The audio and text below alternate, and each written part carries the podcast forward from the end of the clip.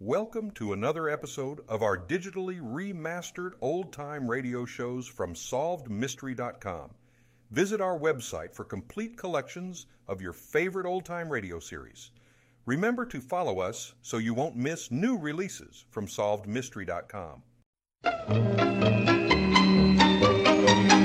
And once again, hello, ladies. This is your True to Life announcer, Danny. right, sitting Danny, in now, Aunt Penny's True to Life kitchen. What, Anthony? Dan, I want you to cut it short because the last time you talked so much I couldn't finish my story. Well, I just like a handful of these cookies, Aunt well, Penny. take 'em, Danny, and dry up. Now, what's our true to life story about today? Today's story about Ms. and Mrs. Lawrence Hedges. Aunt Penny, do you mind Tonight- if will I you- raise the shade? It's a little. Oh, Danny, now don't get going on that shade again. I do want to tell the story about Mr. and Mrs. Lawrence Hedges. All right. Well, Larry, he was called. He worked for the railroad, and he decided one day that he and the missus would go east. And rather than take the railroad, they thought they'd drive off in their new automobile. This is many years ago, and they had a whippet. And they get in the whippet. Did that make it go better, Aunt Penny?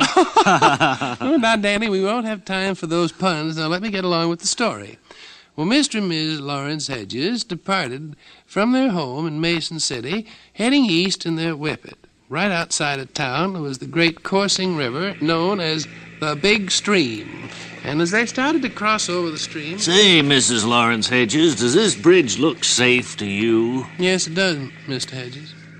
Doesn't to me. It's kind of waving in the breeze, kind of like, Oh, that's- Mrs. Hedges. Don't seem to be waving any more than any other bridge would wave in the breeze. No, but see how the cables. Keep your eye on the road rather than looking at the cables. If you don't mind, we do want to get east, don't we, to Metropole to visit our neighbors? I know one thing, though, Miss Lawrence Hedges. I wish we were on the other side of this bridge instead of right in the middle of it.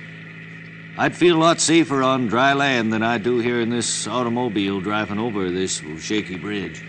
Well, do whatever you want to do, Hedges. I don't care. I'll just sit here. Well, we've come so far, we might as well proceed to the other side, Miss Hedges. Oh,